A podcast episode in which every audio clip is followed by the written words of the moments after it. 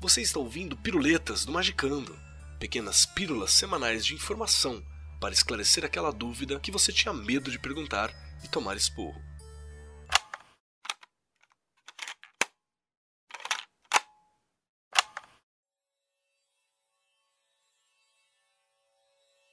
Olá, magiqueiros! Aqui é Juju Furlan, e se você já foi parado na rua por alguém querendo ler a sua mão, essa piruleta é para você. Hoje falaremos sobre oráculos. Oráculos. Na Grécia Antiga, eram locais nos quais os sacerdotes e as pitonisas, as sacerdotisas do deus Apolo, entregavam aos consulentes as respostas das perguntas que haviam sido feitas. A palavra acabava sendo utilizada para designar também os locais destas, o mais antigo e famoso destes era o Oráculo de Delfos, que fica no pé do Monte Parnaso, em frente ao Golfo de Corinto. Segundo os mitos, o oráculo havia pertencido primeiramente a Gaia, a Mãe Terra. Apolo, em uma batalha neste local, teria derrotado o dragão fêmea Piton, guardiã do santuário de Gaia. O monstro teria perseguido sua mãe, Leto, enquanto estava grávida para evitar que ele nascesse. Apolo teria matado o dragão em uma caverna embaixo do oráculo e, pelo feito, esperava receber o santuário de Gaia, que se recusou a entregá-lo. Ele então se voltou para Zeus, seu pai, e persuadiu, tendo então conseguido a regência do santuário de Delfos. O corpo do dragão teria ficado nas cavernas, e gases emitidos da decomposição subiriam por fissuras e pequenas entradas nas cavernas, possibilitando que as sacerdotisas entrassem em transe. Uhum, sim, basicamente quimiognose. E assim, com sua consciência alterada, acessassem os deuses e obtivessem as respostas necessárias. Alguns historiadores e filósofos antigos, possivelmente até mesmo Platão, já atribuíam os poderes das pitonisas ao fenômenos geológicos, mas para Plutarco, filósofo e historiador grego, o gás apenas desencadeava o processo, as sacerdotisas ainda deveriam ser treinadas ou nada aconteceria. Ele também mencionou características como o cheiro do gás, semelhante a um perfume. Hoje é sabido que no local do oráculo foram encontrados metano e etano, produtos da decomposição do etileno, gás que possuía um aroma agradável, batendo com as descrições antigas. O etileno possuía efeito anestésico quando inalado e poderia ser a explicação para os fenômenos. Oráculo. Palavra que vem do latim oráculum e significa anúncio divino, a resposta dada por uma divindade após uma consulta e por meio de ações sagradas. Mas o que isso significa nos dias de hoje? Bom, primeiro precisamos separar duas coisas: o oráculo ação do oráculo ferramenta. A ação é basicamente uma conexão com o divino para que se obtenha uma resposta. E isso também é relativo aos paradigmas existentes. Hum, não sabe o que é paradigma? Está precisando ouvir mais os piruletas. Dá uma ouvida lá no episódio 2.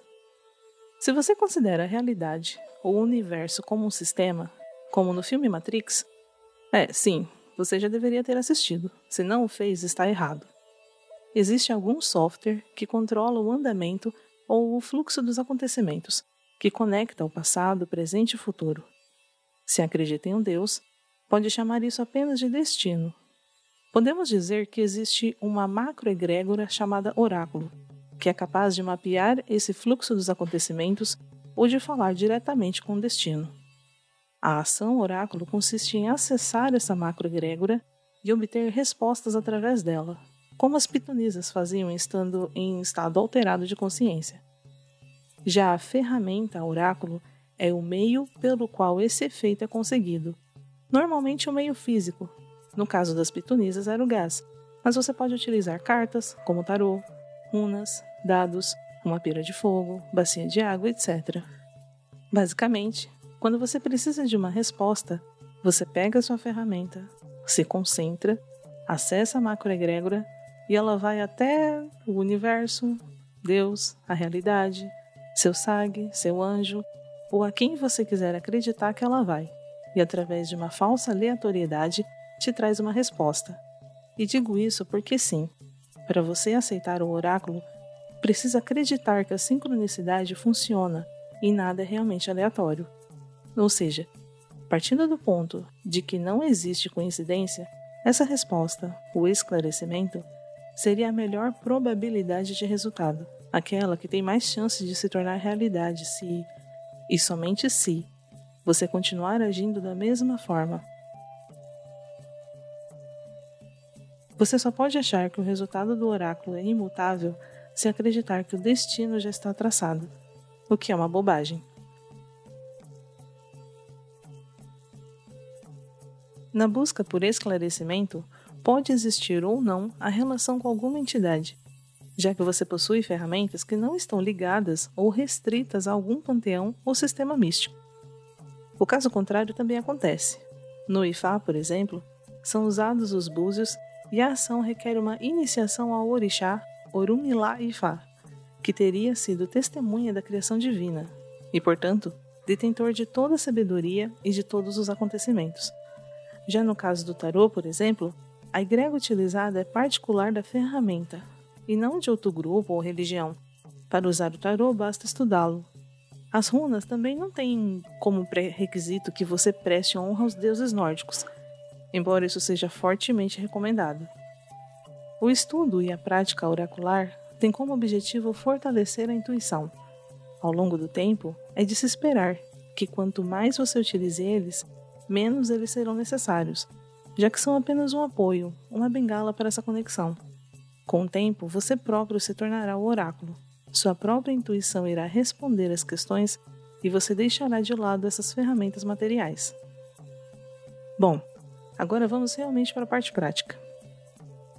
Para você entender como isso funciona, vamos pensar em uma ferramenta de comunicação.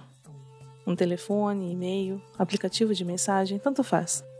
Utilizamos estes meios para entrar em contato com outras pessoas, seja por voz, escrita, símbolos como emojis, GIFs, memes e o que mais a imaginação permitir, desde que a mensagem possa ser enviada, recebida e compreendida.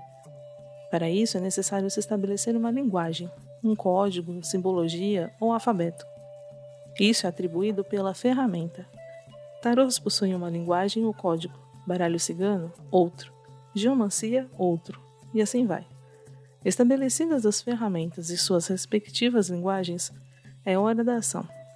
Você usa os métodos dessas ferramentas para estabelecer uma conexão com a macroegrégora, como eu já falei anteriormente.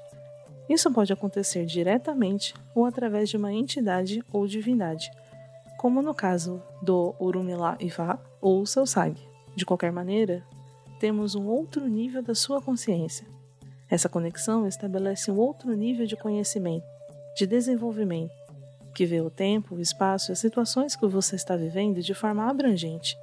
É diferente de nós, que estamos pregados à realidade física e material do cotidiano, maçante e em um processo de desenvolvimento. A leitura de qualquer oráculo é a interpretação de um código pré-estabelecido para a comunicação entre quem consulta e quem é consultado. Não importa exatamente qual código foi escolhido. O importante é combinar antes da conversa, por assim dizer, quais elementos significam o que. Seja qual for o seu paradigma, o oráculo, enquanto ferramenta, é uma forma de facilitar esta comunicação. Você pode usá-lo para compreender situações externas ou internas. Eles também são ferramentas de autoconhecimento. Podemos acreditar que o primeiro contato com o mundo espiritual e as primeiras interpretações oraculares se deram por meio dos sonhos. Em estado alterado de consciência, já existia essa comunicação com além. Ela se dava por meio da simples interpretação dos eventos que se passavam durante o sonho. A partir desta busca e curiosidade natural que temos pelo futuro e o desconhecido, outros oráculos foram surgindo ao longo do desenvolvimento da sociedade. Então, para começarmos, vamos separar os dois tipos de oráculos mais comuns: Primeiro, os oráculos xamânicos, normalmente ligados ao fogo e à água. São os que você, entrando em estado alterado de consciência, se conecta a uma egrégora, sag, etc. Essa se utiliza do seu entendimento, das suas conexões neurais para transmitir a mensagem trazida por ela.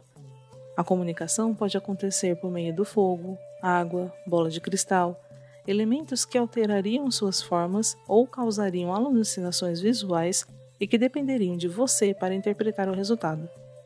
Quando se entra num estado alterado de consciência, sua mente acessa um plano mais sutil e propício para que a sua mente consciente possa selecionar e moldar o que estiver ao seu redor da melhor forma para se relacionar com as suas questões. A pessoa que se conecta à natureza e dela obtém suas respostas é conhecida como um xamã.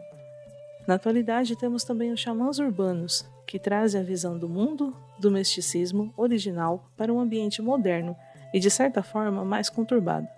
Por exemplo, o dia que ele pega todos os semáforos vermelhos ou verdes, indo para algum lugar e refletindo sobre determinado assunto. São chamados oráculos vivos, já que a resposta está ali, presente de tal forma que parece interagir com a intuição de quem precisa da resposta. Segundo, oráculos de linguagem, alfabeto ou código, normalmente ligados ao elemento ar e principalmente à terra. O principal ponto deste tipo de oráculo é o conceito criado por Jung que define que os acontecimentos se relacionam não por casualidade, mas sim por significado. É o que chamamos de sincronicidade. Esses são os oráculos em que o emissor da mensagem combina com a egrégora ou entidade a simbologia usada na comunicação. Através da sincronicidade, as cartas do tarô, por exemplo, trariam o entendimento da mensagem. Você combinou antes o significado de cada símbolo, carta, runa, etc. Dados de ossos que datam de 2000 anos antes de Cristo e dados de pedra que foram encontrados datados de 100 anos antes de Cristo eram utilizados com essa finalidade. Tanto na Grécia como em Roma, o termo jogos já era utilizado para o jogo de dados de forma oracular, e aqui vemos a mudança de um método xamânico para o alfabético com a história dos primeiros dados. Ainda na Europa, mais ao norte, componentes materiais eram gravados com glifos. A Zogan, para os celtas, com sua construção em cima de uma base associada à figura da árvore, com os traços ao redor sendo comparados aos galhos que brotam da árvore, e ao futark, para os nórdicos, com a construção em símbolos em formatos variados. Voltando a falar na linha histórica, o mais antigo a quem temos conhecimento é a geomancia.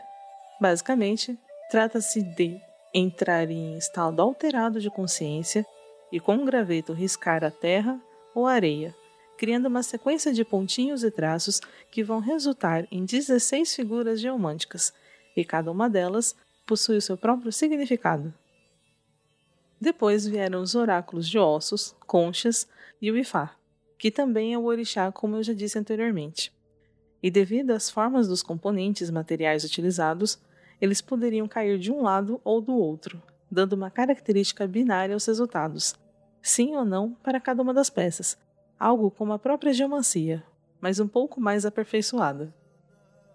A título de curiosidade, figuras geomânticas são formadas por quatro posições em que cada uma pode ter dois resultados possíveis, um ou dois. Elevando-se 2 à quarta potência, temos as 16 figuras. Se você acompanha nosso programa, já deve ter ouvido o episódio 10. O Ifá seria supostamente uma evolução africana da geomancia, utiliza oito conchas, ou búzios. 2 elevado a 8 tem como resultado 256. São os 256 odus ou destinos do Ifá. Na China é desenvolvido o Tao, outro código binário baseado no Yin e Yang, e relacionado com a natureza. Yin é a contração, o inverno, e Yang é a expansão, o verão. Dentro de cada metade existe uma pequena parte do outro, que são a primavera e o outono. Da combinação destes quatro nasceram os oito combinações energéticas: céu, terra, trovão, água, madeira, vento, fogo e lago. Das oito combinações é que se gerou o Ishin, os 64 hexagramas, e uma das formas de se acessar eles era por meio de três moedas. Assim era feita a construção do poema que daria a orientação necessária para o momento. Tem se tornado mais conhecido um outro modelo de oráculo baseado no Yin Yang, que é o Tai Huan Xin, que traz o sim, não e talvez. Do Ixin na China, vamos para o Mikuji no Japão. Enquanto no Xing você tinha o jogo com três moedas, o Omikujin você já tinha os 64 poemas prontos, e por meio de um sorteio você escolhia um dos papeizinhos. Conhecemos algumas variantes como o biscoito e uma outra forma que é o realejo, onde um animal escolhe o papel para a pessoa. Ah, também tem as varetas com mensagens.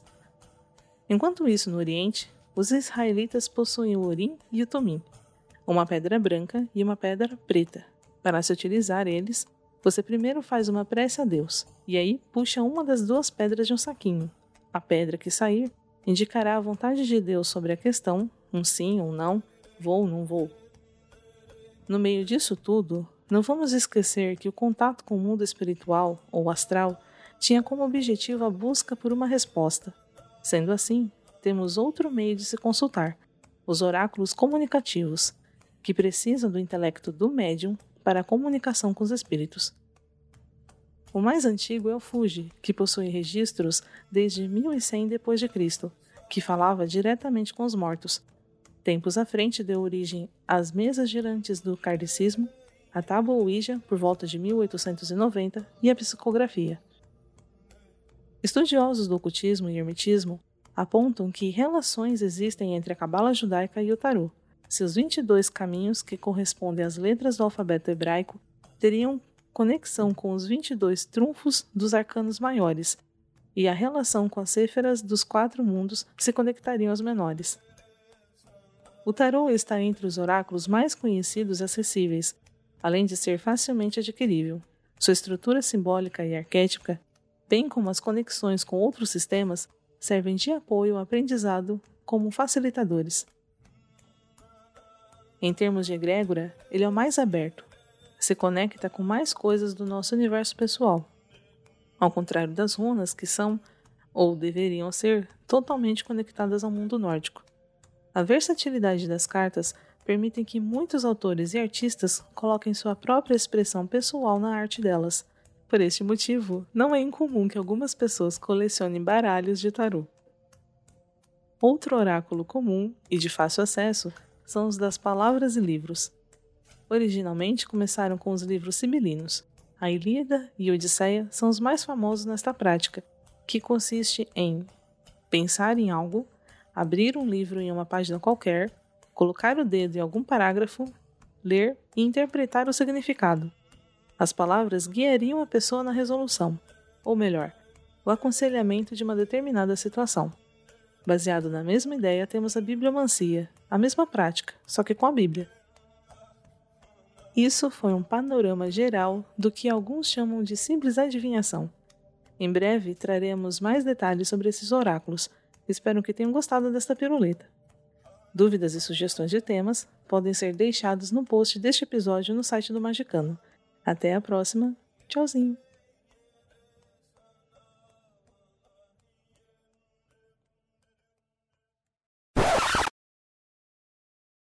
Tá certo isso?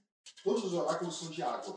Todos. Hum. Todos. Mas aí você tem água, água de água, fogo de água, ar de água e terra de água. Tarô e baralhos em geral são ar de água. Runa é terra de água. Geomancia é terra de água. É, Vela, fogo é fogo de água, e a bacia d'água e o espelho negro são água de água. De água. Entendi. Que momento de achar, né? Hum, tá bom.